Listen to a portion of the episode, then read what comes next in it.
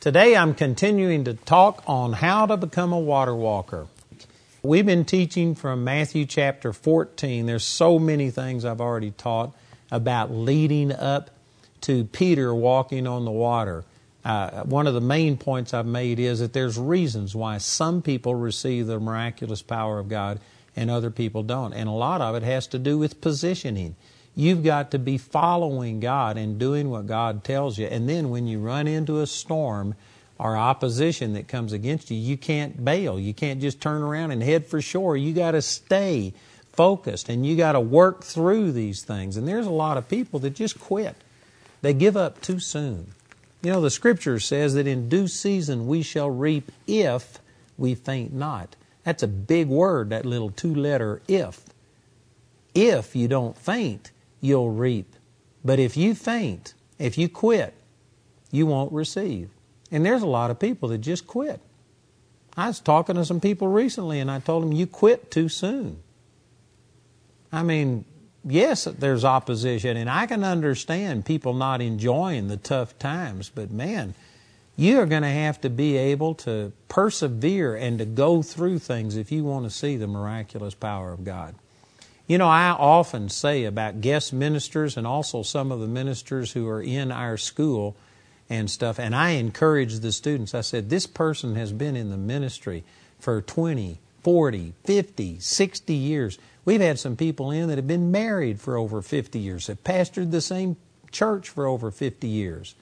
And I can guarantee you, even if you don't agree with everything they say, you need to respect a person who has stayed with the same woman and the same church for 50 years. I can guarantee you, you do not go that long without having some hardships, some things. Life just comes against you. And for you to persevere and go through it, that is one of the great things that causes success is just you don't quit. And there's so many people that quit. We you know, we have so many bad examples today of people that just didn't make it to the other side because they quit along the way. So anyway, we've already covered a lot of things. Let me go back to Matthew chapter 14 and in verse uh, 20 8, it says, And Peter said unto him, Lord, if it be thou, bid me come unto thee on the water. And he said, Come. And when Peter was come down out of the ship, he walked on the water to go to Jesus. Now, I made a real point of this yesterday in this 30 or 29th verse. It says, When he was come down out of the ship, then he walked on the water. You can't walk on the water until you get out of the boat, until you leave the security of whatever it is that you're trusting in and just step out into a place to where if God doesn't come through, you're a, you're a goner. You're done for. And that's the way that you've got to do. You've got to, you've got to be willing to risk it all. You've got to be willing to put everything on the line. You know, in, in uh, Jeremiah chapter 29, verse 11, it says, uh, I know the thoughts that I think towards you, says the Lord, thoughts of peace and not of evil, to give you an expected end. And you shall seek me, and you shall find me, when you shall search for me with all of your heart. I've had people before say, Well, I prayed and I asked God, and God didn't answer me. I didn't get any revelation. God didn't come through. And so they just quit. But notice it says, You shall seek me and you shall find me when you shall search for me with all of your heart. This isn't talking about somebody who just gets into a little crisis and they want out of their crisis and they ask God for help, but they aren't committed to God. They aren't seeking with all of their heart. They're just wanting God to come through in the next five minutes because they've got their favorite TV show coming up and they aren't any more committed to it than just taking their spare time and using it. God, if you can work in my life by me giving you my spare time, that's fine. But no, you got to be committed you got to be seeking God with all of your heart.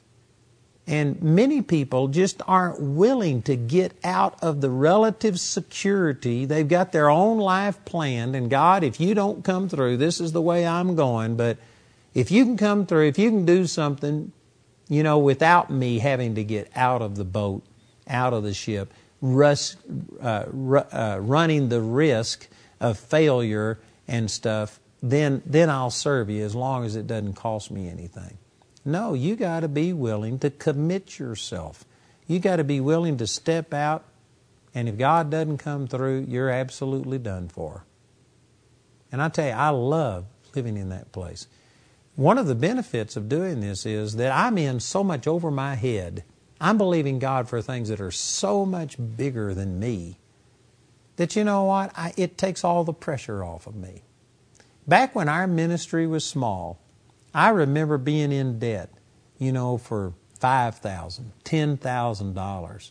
And I would worry and I would fret about that, that, oh God, I need a miracle. I need you to come through. And I actually would sometimes lay awake at night wondering how I could do this. And if God doesn't come through, I could quit the ministry and go get a job.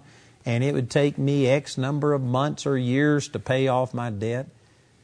But now the ministry has grown to a place where we need four or five million dollars a month just to break even. And this is so far beyond my ability that you know what? I couldn't quit the ministry. I couldn't go get a job. I could never pay this off. I'm in way, way, way over my head. And I sleep better now than I used to when the ministry was small. Because one of the benefits of just stepping out of the boat and getting out there that you're in way over your head. It has got to be God. It just is easy to cast your care over on the Lord because this is just so much bigger than me. You need to be in a position to where you have stepped out, you are following God, and it actually is a wonderful, um, stress free way to live. Because it's just, God, this is so big, you're the only one that can deal with it. I can't handle this. I saw a little cartoon one time of a guy laying in bed and he was sitting there propped up and his eyes were all bloodshot. You could tell he was dealing with insomnia. And there was one of these little uh, message box come out of heaven. it was God speaking. And he said, Go to bed, my child. I'm going to be up all night anyway. And I thought that was awesome. There's no sense us worrying about something. Just cast your care over on God and make it God's problem. You go to sleep and let God deal with this thing.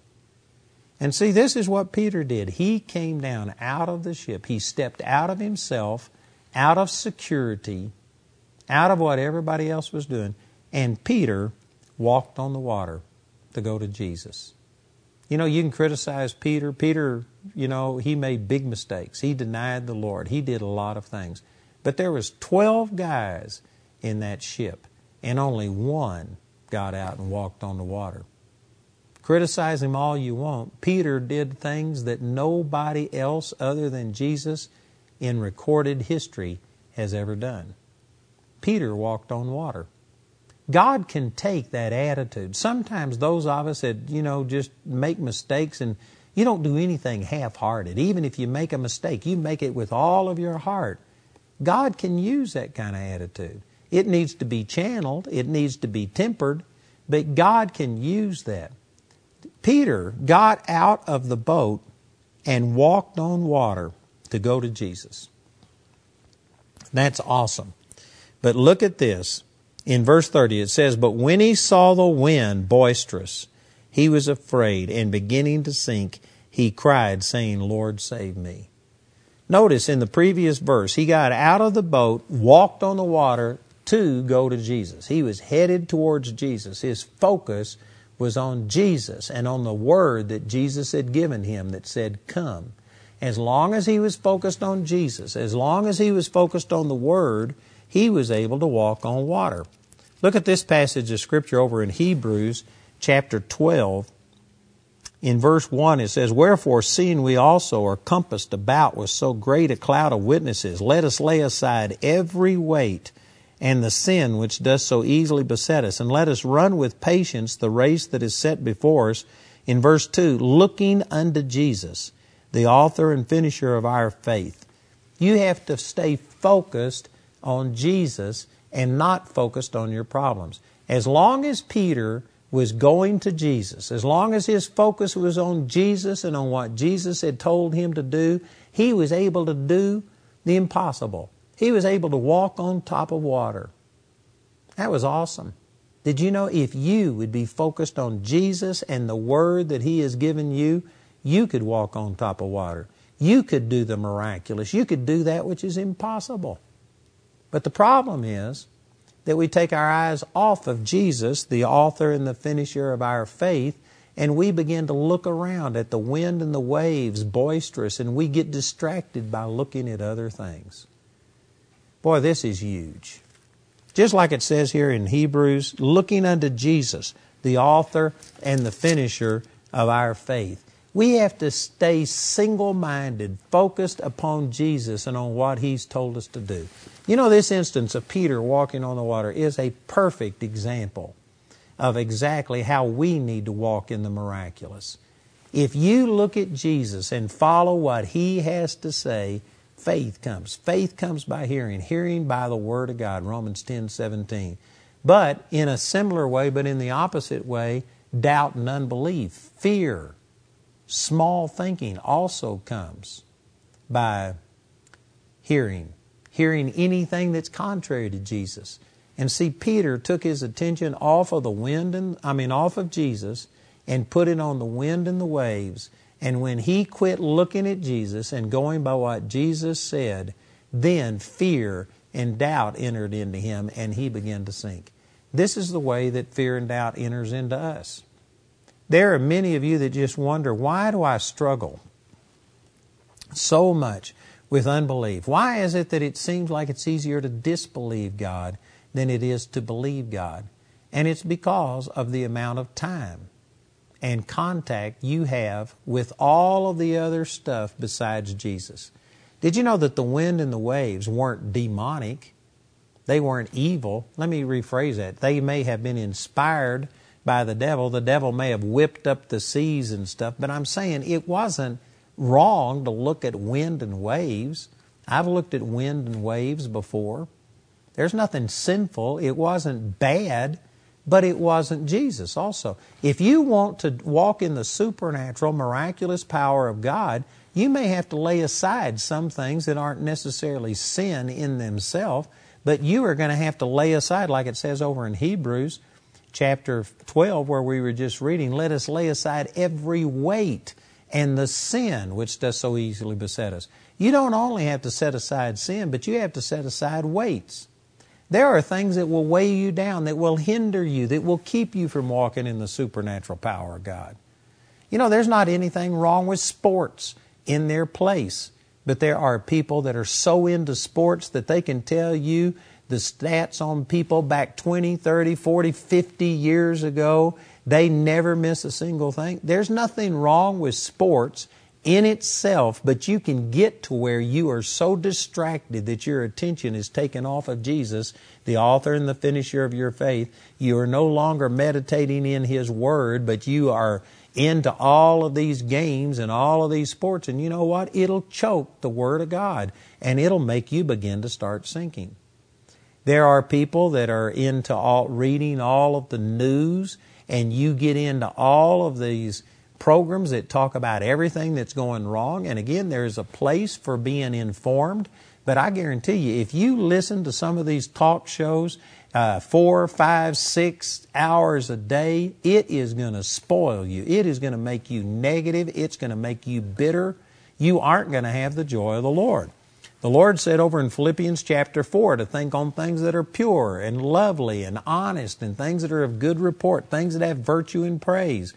And I can guarantee you, most of the news broadcasts today do not fit into that category. If you are just plugged into the world, if you're one that always has the television on and you've got to always have something going on, it is going to take your attention away from Jesus, the author and the finisher of your faith, and the word that He's given you, and you will begin to sink. And this is a great lesson right here. Peter did the impossible as long as he had his eyes focused on Jesus and on the Word. But when you take your eyes off of Jesus, the author and the finisher of your faith, you begin to sink. That is just so simple. This is so simple, you got to have somebody to help you to misunderstand it. And yet, sadly, most of us have had a lot of help. Most Christians only give a small percentage of their focus to Jesus. They are not single minded. You know, the Apostle Paul, he made this same point. You could plug him right in here. It's the exact same principle.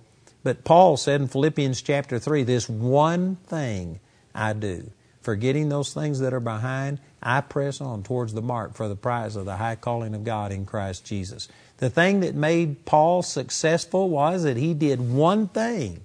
He didn't do multiple things. Paul was not a multitasker.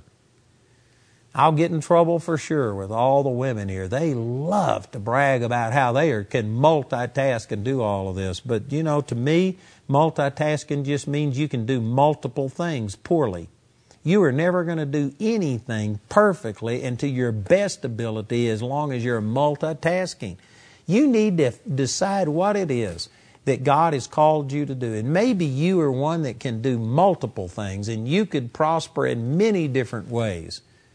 But I guarantee you, if you become good at many different things, you'll never be exceptional at anything. For you to be the best, for people to win in the Olympics, they might be able to play baseball, basketball, hockey, all kinds of things. But if they're going to be the best, if they're going to win the gold, they're going to have to focus on one thing to become exceptional. And this is the way it is. You need to be focused on Jesus, the author and the finisher of your faith. And the moment you take your attention off of Jesus, you begin to sink. And it doesn't have to be sin that takes your attention away from Jesus. Just focus on natural things. Just get to where you're preoccupied with anything besides what Jesus called you to do, and you will begin to sink. This is what happened to Peter. It wasn't sin for him to take his eyes off of Jesus. I mean, there was all of these things going on around him. There's nothing wrong with that in itself. But if you are out in the middle of a sea and you are in a life and death situation, you need to be able to put aside these other things that in themselves may not be sin, but you need to be able to be focused upon Jesus. You know, again, I've used this example so much, I hope people don't get tired of hearing it, but it's my experience. And I'm in the midst of building a Bible college that is going to last if the Lord tarries for generations. And I mean, it's a big deal. And you know what? I'm in the midst of something that it may not be sin for me to go out and do what a lot of other people do. You know, there's nothing wrong with golfing. There's nothing wrong with all of these other things, but I have been so busy. I'm in the midst of something. I have been so focused on the Lord that I it's been so long since I played golf. I'm not sure if I could remember how to do it. There's nothing wrong with being into sports and stuff, but I'm just in the midst of some things that if God doesn't come through, I'm done for. I mean, I'm going to sink. And because of that, I have had to put a priority, and I am just so focused on the Lord that I don't have a lot of time for other things. Other things that aren't necessarily sin, but I'm just in a situation that I need to be focused on the Lord. I think most people intuitively know this. When you get into a crisis situation and it looks like you're done for, you, the only way out is a miracle. Most people will set aside other things. They can find time to just put aside all of this other stuff that occupies them, and then they get serious and they go to focusing on the Lord. Sad to say, we shouldn't just do that on occasion, just when you come into a crisis. We ought to live a life that is a fasted life where you don't have to just necessarily fast food, but you need to fast some pleasures. You need to fast some TV. You need to fast some of your sports things, some of your hobbies and stuff. And we just need to focus on the Lord.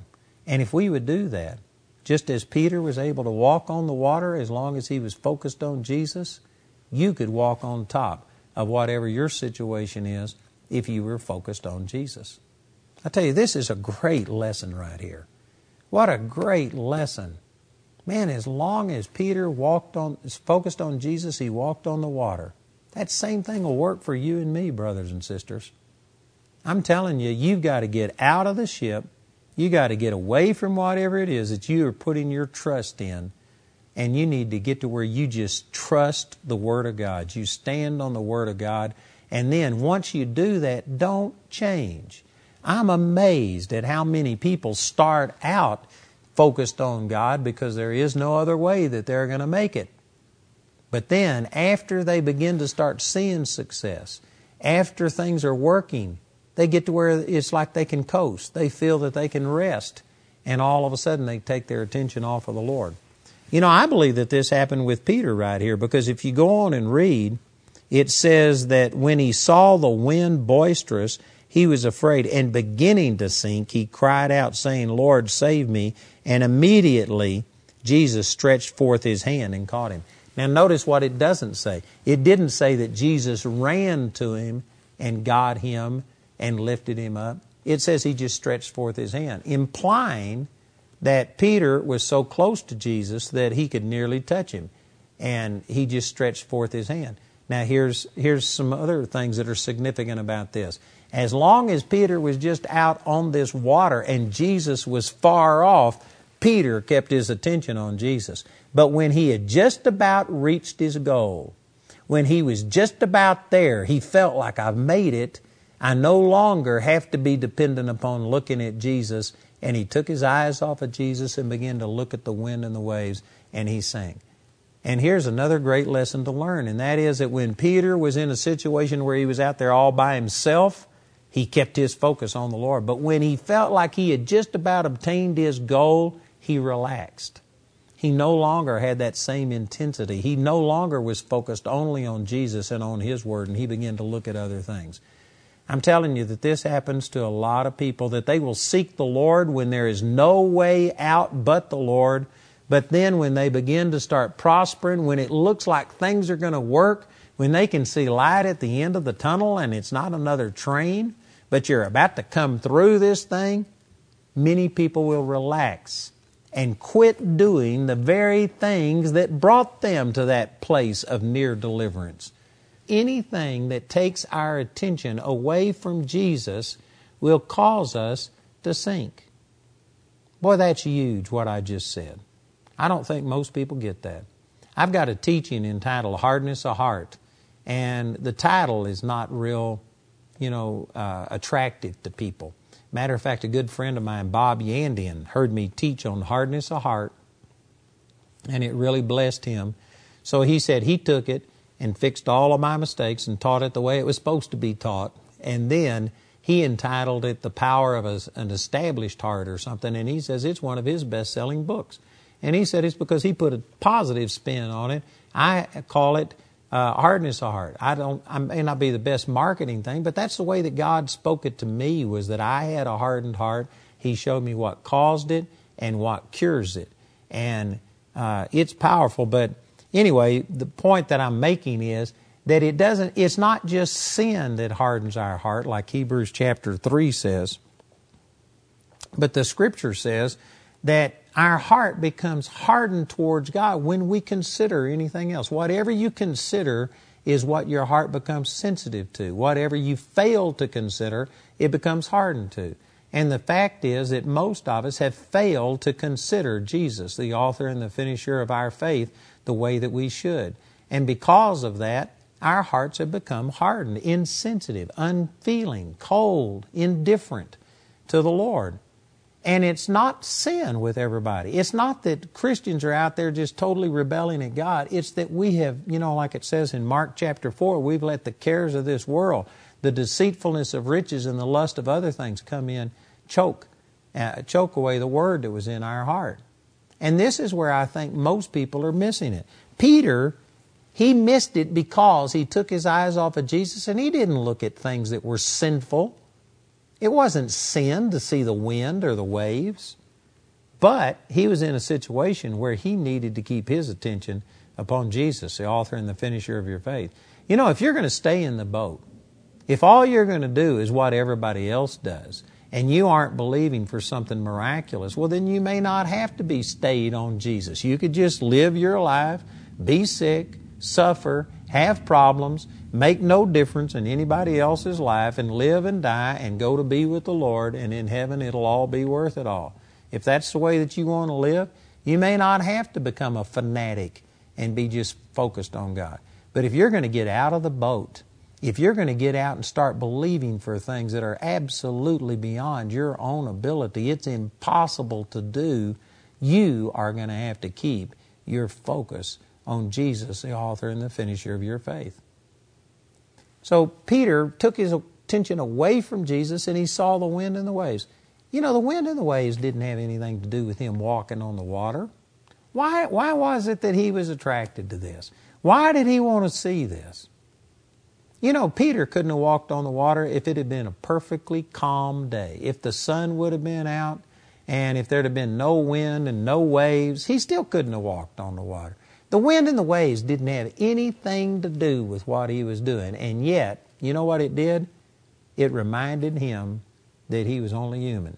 It brought his attention away from the person who was, was not only human, who was supernatural, who was walking in the supernatural power of God. It took his attention away from the Word of God that created all of these things, and it put his attention back on just natural things. It reminded him that he was only human. He started thinking from a human standpoint. For a brief period of time, Peter quit thinking like a mere human being, and he began to do things that human beings can't do. Man, that's powerful.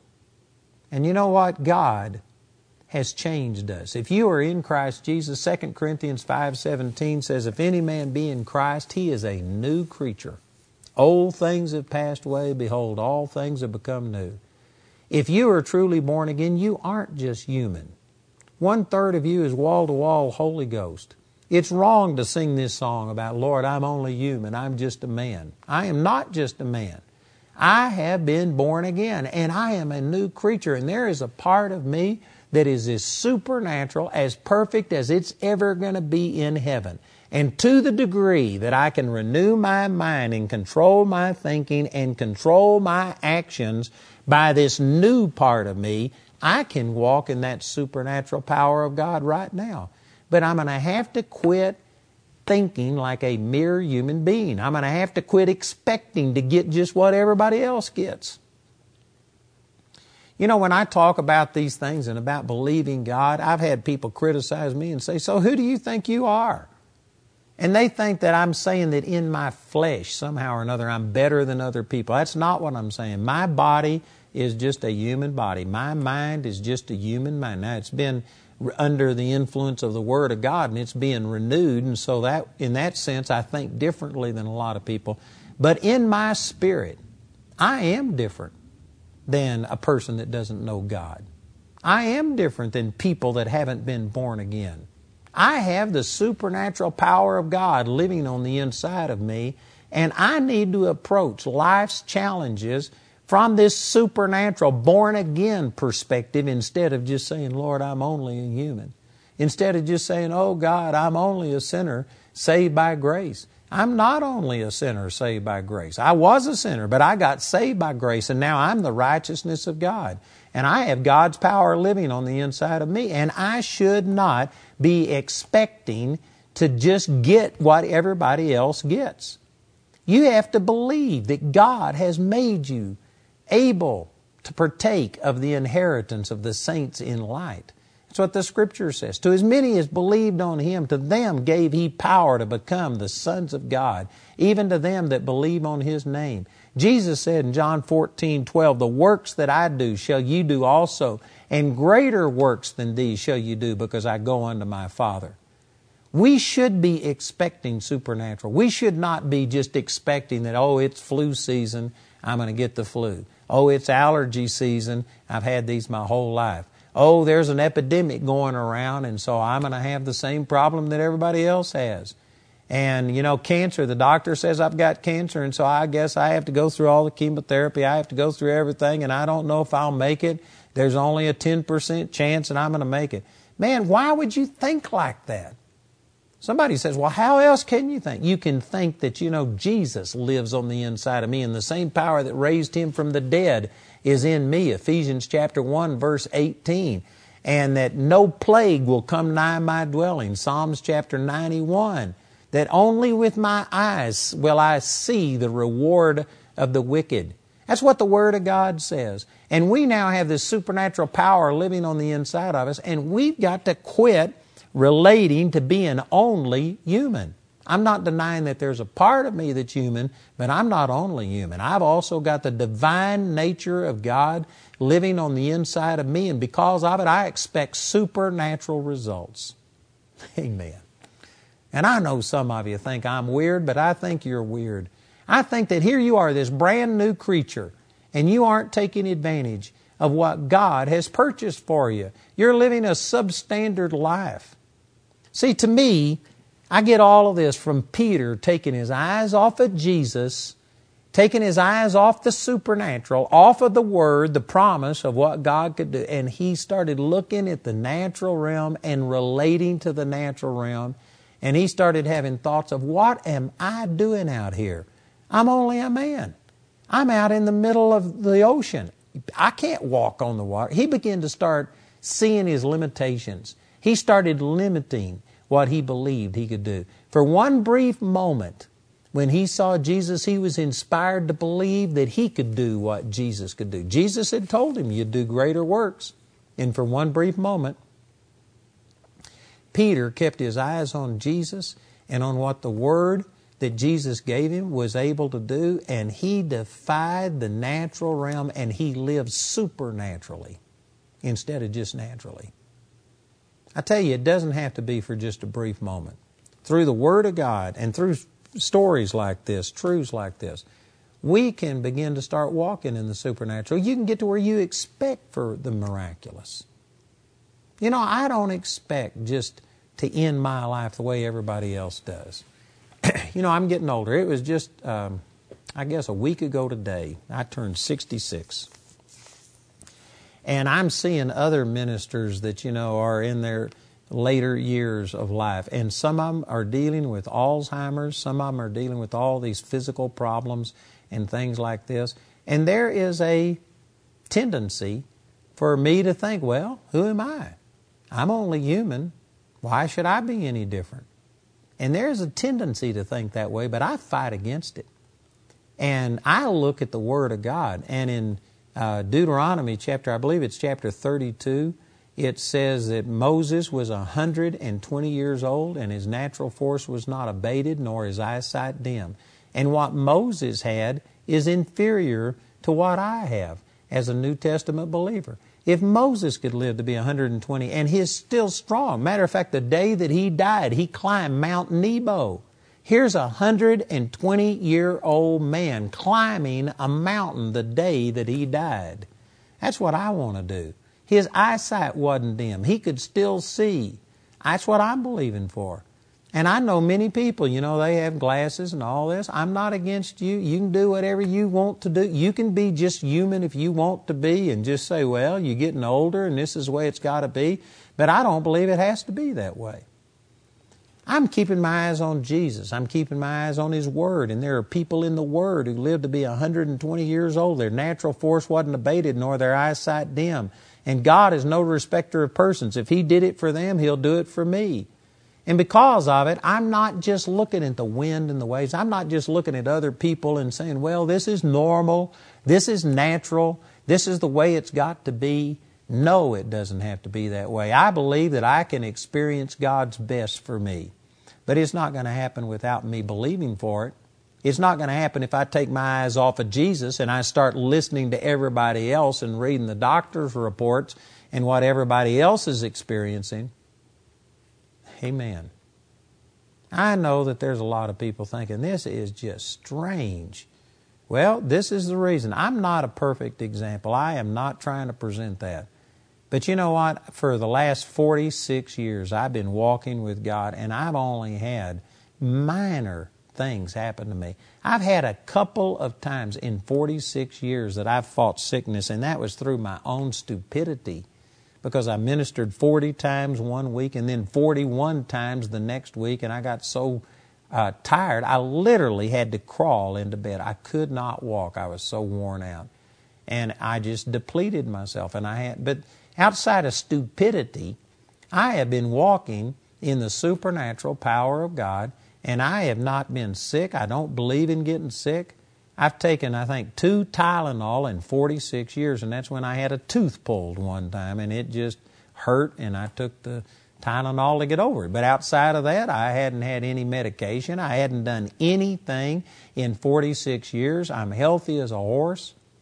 God has blessed me. And you know one of the reasons? Because I don't look at the wind and the waves. I don't look at what's going on in the natural. I don't compare myself with other people and just expect to go the way that they go. I'm walking on the water. I'm looking at Jesus, the author and the finisher of my faith, and to the best of my ability, I'm getting single minded on Jesus. I'm not taking my eyes off, and I'm not going to go by what's happening to you or what the news says, the internet says, Aunt so and so says, or whoever. I'm going to go by what the Word of God says, and that's my standard. We need to look unto Jesus, the author and the finisher of our faith. I'm telling you, brothers and sisters, we're living way below our privileges. Not only in the area of health, I've focused on that a lot today, but in the area of finances. There's people that just expect to just barely get along, and they expect that as they get older, that they're going to have to live on a you know on a meager income and things like this. People say, but I have people write me all the time and say I'm on a Social Security income. And anyway, I don't want to get off on this. I'll get a lot of people writing me in on this. I'm not against Social Security. If you paid into it, it's fine for you to get your money back out of it. I'm not against Social Security, but did you know 40 something years ago I opted out of it as a minister? You can do that. And I filed the Form 4360 saying I'd never take it. So I didn't pay into it. I don't have anything coming out of it. And I'm not against you again. If you've paid into it, it's fine to get your money back. But I'm saying that if that is the extent of your faith, if all you can believe for is to live off of Social Security, you aren't believing God for His best. Man, God can bless you so that in your latter years of your life, instead of you just barely getting by and having to go to an old folks' home or to do something, you could be so prosperous that you could be giving money to your children, to your grandchildren, your great grandchildren. You could be a blessing. You can go out with a shout instead of a whimper. I believe that. But see, most people are looking at the wind and the waves. They're looking at all the natural. They're listening to everybody else. They aren't focused on Jesus and on His Word. His Word says that He would supply all of your need. Its Word says that according to your days, so shall your strength be. That means however long you live, you're going to have strength. As long as you're here, you can expect to be healthy. You do not have to just waste away and get to where you're invalid and all these kind of things. And there's people right now that you're thinking, well, now wait a minute, I know a minister so and so, and they have this, and they are struggling. And again, see, you've taken your eyes off of Jesus the author and the finisher of your faith, and you're looking at the others. You're comparing yourself with other people. I'm not critical of other people. You know, faith comes by hearing, hearing by the Word. And most people aren't in the Word, and most people haven't heard this, and so by default, they just go with what's happening with everybody else. And I'm not critical of that. If they know the Lord, they're going to go to be with the Lord, and man, they'll get a glorified body, and everything will be just awesome.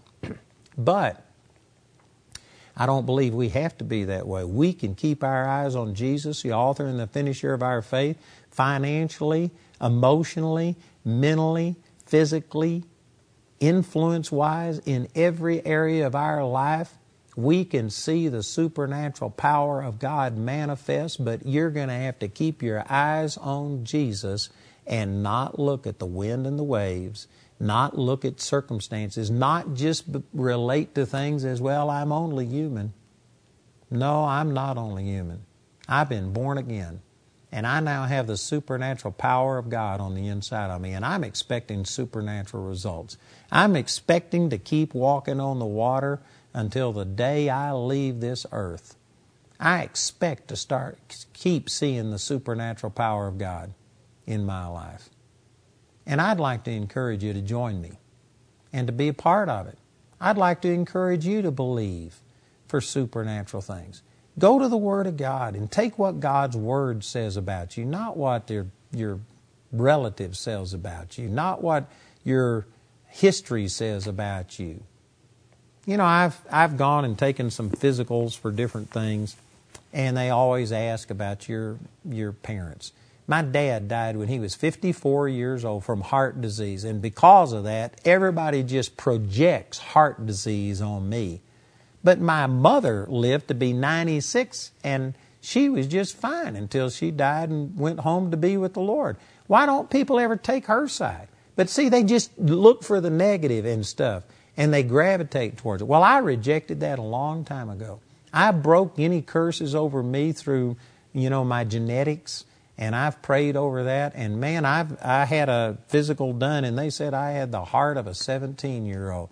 You do not have to be limited by what has happened in your family and all of these kind of things, but it's going to happen unless you focus on Jesus, the author and the finisher of your faith. If you look, you take your eyes off of Jesus and you go to living by anybody else's standards, you start going by what the world has to say, you're going to sink. Too many people suppose that they are only human and therefore they're going to experience what everybody else experiences. I tell you, you'll never be a water walker. You'll never walk in the supernatural if you just are thinking you're going to be like everybody else. That kind of thinking, in a sense, puts a limit on you and what you can accomplish. And you look around and you see what the average of everybody else is, and you might do just a fraction better than normal, but you will never be exceptional as long as you are thinking that you're just human. You're going to have to begin to recognize that part of you is supernatural, that God has placed His uh, supernatural ability on the inside of you, and you've got to look at Jesus and what His Word says and not just relate to the natural. That is really, really important. And let me point out here, it says in uh, verse 30, this is Matthew 14 30. But when he saw the wind boisterous, he was afraid and began to sink. He cried out, he cried, saying, Lord, save me. Now, here's something I want to point out. You know, I have never seen anybody begin to sink in my life. I mean, if you tried to walk on water, you're either going to walk on water or you're going to sink. You don't begin to sink. The terminology here is really significant, and I think it reveals a great truth, and that is that when you do get out of the boat, and if you do start walking in the supernatural, and if we do get our eyes off of the Lord, which I think all of us do at times, the distractions of the world and persecutions and just life gets in the way. But you don't sink all at once. You just begin to sink. When you are walking with the Lord, I can tell you by my own personal testimony that in my walk with the Lord, I don't just fail all at once. I, I begin to fail. I take my eyes off of the Lord and I begin to be distracted and I recognize I'm not spending as much time in prayer and fellowship with the Lord as what I used to. I'm not as excited about the things of the Lord as I used to be. I see telltale signs of something happening. And if you would just make a commitment that the moment you begin to recognize any of these things, that you aren't as passionate as you used to be, you aren't as excited, you're now worried about something, and there's just, you know, all kinds of different signs that are evidence that you are beginning to sink, that you aren't focused on the Lord the way you were. The moment you see these things begin to come to pass, if you would deal with it then, before you sink, before you're underwater. And if you would just recognize these signs and deal with it, then you can get back on track. Again, in my own personal life, you know, I, I don't know that I've ever done anything perfectly, but I seek the Lord, I pray, I study the Word, but I get busy with the ministry and I, I travel and I do a lot of things. And there are times that I honestly just do not spend as much time focused on the Lord as I should be. And when that happens, I notice that I'm just not as sensitive to the Lord. I'm not hearing the Lord speak to me the way that I used to. And the moment I begin to recognize any of these telltale signs, you know what I'll do? I'll turn something off. I'll refocus my attention. I'll make sure I'm looking at Jesus, the author and the finisher of my faith. And because of that, I haven't just sunk.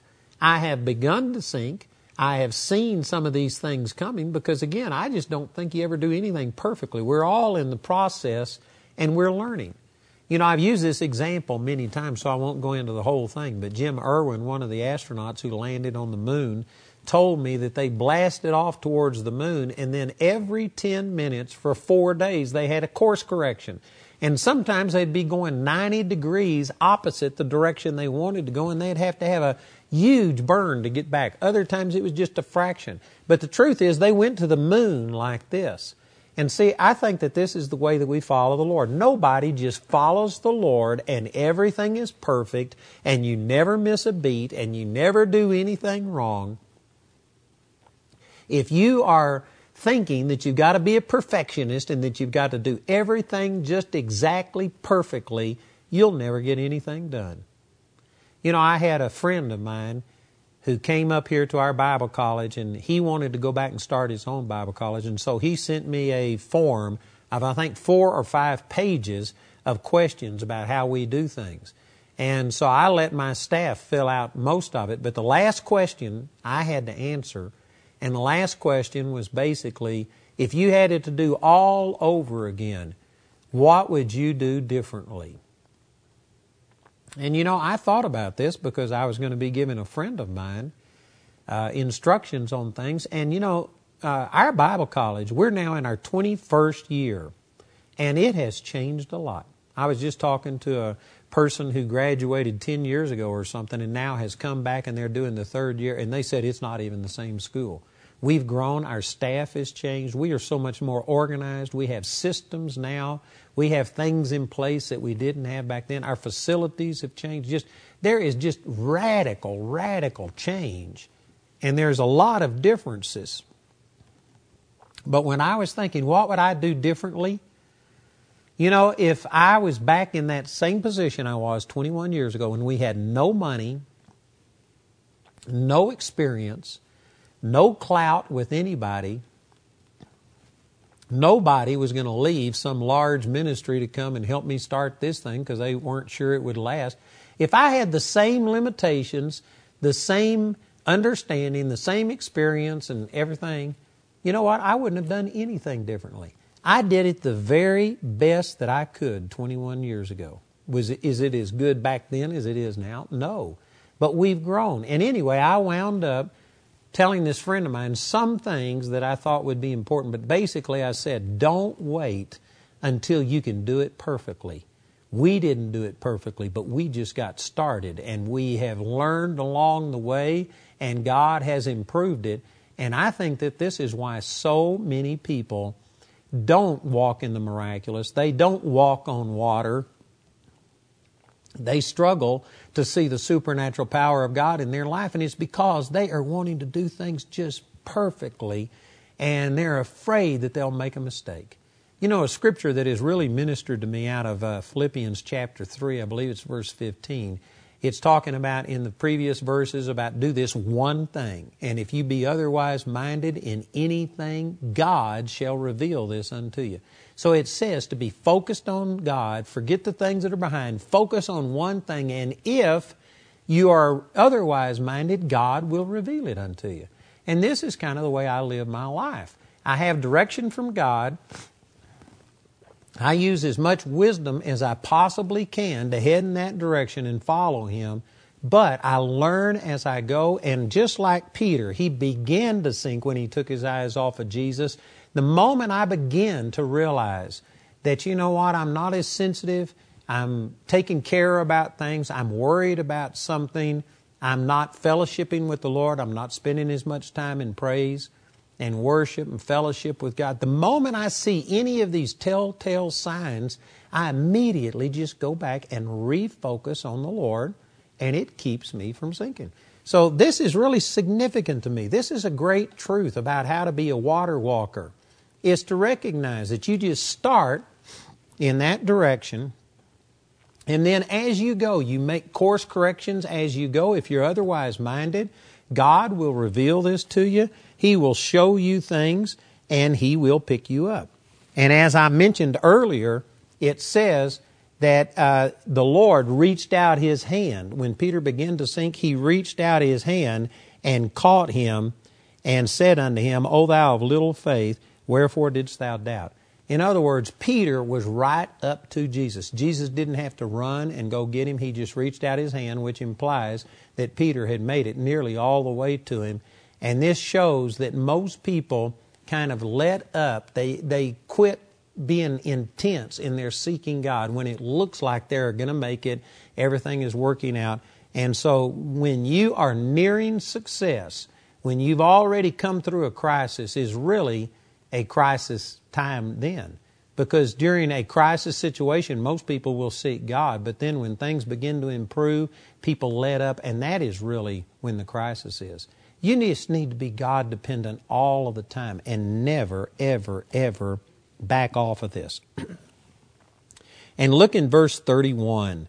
It says, And immediately Jesus stretched forth his hand and caught him and said unto him, O thou of little faith, Wherefore didst thou doubt? Now, this is important, and again, I've got a teaching entitled Hardness of Heart that deals with this in much greater detail. I hadn't got time to go into this, but real quickly, let me just mention this. This is over in the 17th chapter of the book of Matthew. And Jesus' disciples tried to cast the demon out of a boy who had seizures, and they couldn't do it, and so Jesus had to do it for them. And it says in Matthew chapter 17, verse 19, Then came the disciples to Jesus apart and said, Why could not we cast him out? And Jesus said unto them, Because of your unbelief. Now, this is significant. He didn't say it's because of your little faith. Now, let me just say that the NIV and some other translations say because of your little faith, but that's not an accurate translation. Matter of fact, the NIV omits Matthew 17, 21 completely. It doesn't even put it in the scriptures. Man, I have a hard time with that. But it says it's because of your unbelief, because the rest of this verse goes on to say, For verily I say unto you, if you have faith as a grain of mustard seed, if you, um, ye shall say unto this mountain, Be removed and uh, hence to yonder place, and it shall remove, and nothing shall be impossible unto you. If the point was it's just because you have a little faith, well, then the rest of this verse would be meaningless because he goes on to say it only takes a little faith. If, you if your faith is as small as a mustard seed, that's enough to see a mountain cast into the sea. It would be counter to the point. So it cannot mean that it's because of your little faith. It wasn't because of little faith, it was because of unbelief. And this raises a question. Most people think, now, wait a minute. If I've got unbelief, that means I don't have faith. No, you can have faith and unbelief at the same time. And again, in this teaching entitled Hardness of Heart, I really go into great length right here to explain all of this. I'm not going to take time. I don't have time to make those same points. But it's important that you realize you don't have to have this huge faith. You do not have to be a faith giant to walk on water. Peter walked on water, and yet, going back to Matthew chapter 14, when he began to sink, Jesus reached out his hand, caught him, and said unto him, O thou of little faith, wherefore didst thou doubt? Peter was not a faith giant. Peter only had a little faith. It wasn't his little faith, or let me say it this way you don't have to have this huge faith to walk on water, you just have to have a pure faith. And as long as Peter, who Jesus said here only had little faith, as long as Peter was focused on Jesus and on what Jesus had said to him, come, well, then he was able to defy the elements. He was able to do the impossible with just a little faith. But when he took his eyes off of Jesus, doubt entered in. A scripture that I've used often is Romans 10 17. So then, faith comes by hearing, and hearing by the Word of God. Well, likewise, unbelief comes by hearing anything except God's Word. And when Peter took his attention off of Jesus and began to consider other things, unbelief began to come in through these negative things, and he began to sink. But notice, he never did have big faith. It's not that he started with big faith and then it dwindled to little faith. No, he had little faith the whole time, and little faith was enough to walk on water if he didn't doubt. Now, this is encouraging to me, and I hope it encourages you. And that is that you do not have to be a great man or woman of faith. You don't have to consider yourself to be this super giant spiritually. It's not a matter of getting great faith, it's a matter of having little unbelief. And the faith that you have as a born again believer is sufficient for anything that God calls you to do if you don't doubt. Mark 11, 23, Whosoever shall say unto this mountain, Be thou removed, be thou cast into the sea, and shall not doubt in his heart, but shall believe that those things which he saith shall come to pass, he shall have whatsoever he saith. Notice you have to not doubt in your heart. That's the key. And so you don't have to have this great faith. Abraham was not a faith giant. And I know some people struggle with that and say, oh man, Abraham believed for a child when he was about 100 years old. Let me just read this to you over in the book of Romans, chapter 4, where Paul was talking about Abraham. And it says in verse 18, who against hope believed in hope that he might become the father of many nations according to that which was spoken, so shall thy seed be. See, now here again is the exact same thing we've been teaching from uh, Matthew chapter 14 about how Jesus said, Come. And it was actually the Word of God that Peter was walking upon. He took the power and the authority, the anointing that was in that one word, come, and he defied the elements. Well, um, Abraham had a word from God. He had five words, so shall thy seed be. If you can count the stars in the sky or number the grains of sand on the seashore, so shall your seed be. And he based his faith on the Word. It's the exact same thing we're talking about in Matthew chapter 14. And look at this in verse 19. This is Romans 4:19. And being not weak in faith, he considered not his own body now dead when he was about a hundred years old, neither yet the deadness of Sarah's womb. It says he wasn't weak in faith. His faith was strong. How? Because he didn't consider his own body now dead, nor yet the deadness of Sarah's womb. Going back to Matthew chapter 14, he didn't take his eyes off of Jesus and look at the wind and the waves and begin to just relate to things in a totally human, natural way.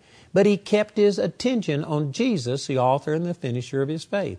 Whatever you consider, and the word consider means to study, ponder, deliberate, examine, focus upon, meditate upon, whatever your focus is, your heart becomes dominated and controlled by that.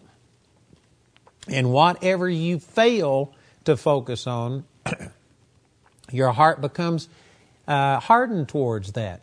The problem has been that we've got knowledge about Jesus, but we aren't focused on Him. We're focused on the wind and the waves. We're looking at all of these other things, and because of it, it makes our faith weak. Abraham did not have huge faith, but he had a pure faith. He didn't have a diluted faith. It wasn't corrupted by all of the other things. Paul, or excuse me, Abraham did not spend four or five hours a day watching television. He did not listen to the nightly news. He didn't take the Jerusalem Post that taught against all of these kind of things. Abraham lived a life that in the daytime he looked at all of the grains of sand on the seashore. He had sand on his feet. He was constantly reminded of that. At night, he sat out under the stars and saw the stars in the sky. And so, day and night, he was constantly reminded, So shall your seed be. He was focused on the Word of God, and because of it, Abraham was a water walker. He was able to do the miraculous. But it wasn't because he had a huge faith. He had a pure faith where he wasn't considering all of these other things. He wasn't looking to the right or to the left. He didn't listen to everybody else. What I'm sharing with you is really important because a lot of people think, well, faith works. When I give testimony of my son being raised from the dead, my wife being raised from the dead, miracles happening, people say, Well, I know it works. I know faith works, but you just don't feel like you have any or you don't have enough. People are always saying, Oh, God, increase our faith. The truth is, you don't need greater faith. What you need is less unbelief. And unbelief comes when you take your attention away from Jesus and you look at the wind and the waves and you consider all of these other things and you begin to figure out why it shouldn't work. You know, in some of my foreign offices, um, it, this one place in particular, I'm not going to mention where it is, but they just have it in their mind that if there are 99 reasons why something will work and one reason why it won't, you have to focus on that one reason why it won't and eliminate all possibility and stuff. And they are just negative, negative, negative, fearful about taking any risk whatsoever. I'm the opposite. If there was 99 reasons why it won't work, but one reason why it will, and that reason includes God telling me to do it, I'd focus on that one thing. I just stay focused on what God tells me to do. But there are some people that they just feel like it's wisdom. They have to explore all of the reasons why something won't work. They feel like it's wisdom and prudence. But look at Abraham. When God spoke to him, it says in verse um, 20, it says, He staggered not at the promise of God through unbelief, but was strong in faith, giving glory to God, and being fully persuaded that what he had promised he was able also to perform. It says in verse 19, he didn't even consider his own body now dead. He didn't consider the deadness of Sarah's womb.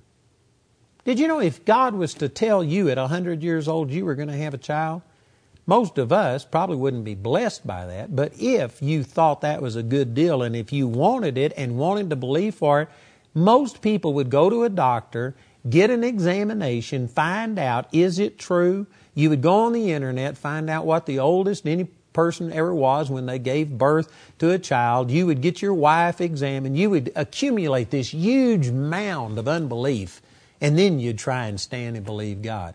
But Abraham didn't even consider. The word consider means to study, ponder, deliberate, examine, think upon. He didn't even think about his age being 100 years old, his wife being 91 years old. He didn't stagger at the promise of God through unbelief. Again, this is showing that unbelief comes by what you are considering. When Peter considered Jesus, the author and the finisher of his faith, and focused on the word that he had given him, he walked on water. When he took his attention off of Jesus and looked at other things, he began to sink. It's the same for you and me. If you could just take the Word of God, love Jesus, let Him speak to you, act on that Word, and be single minded to where you don't think on anything else. Don't look to the right or the left. Don't look at the wind and the waves. Just focus on Jesus. I guarantee you, you can walk on water. You can do the miraculous. The moment you take your attention off of Jesus, you begin to sink. And when you see those signs, man, go back, refocus, and you'll find out that you can walk on water. Praise God.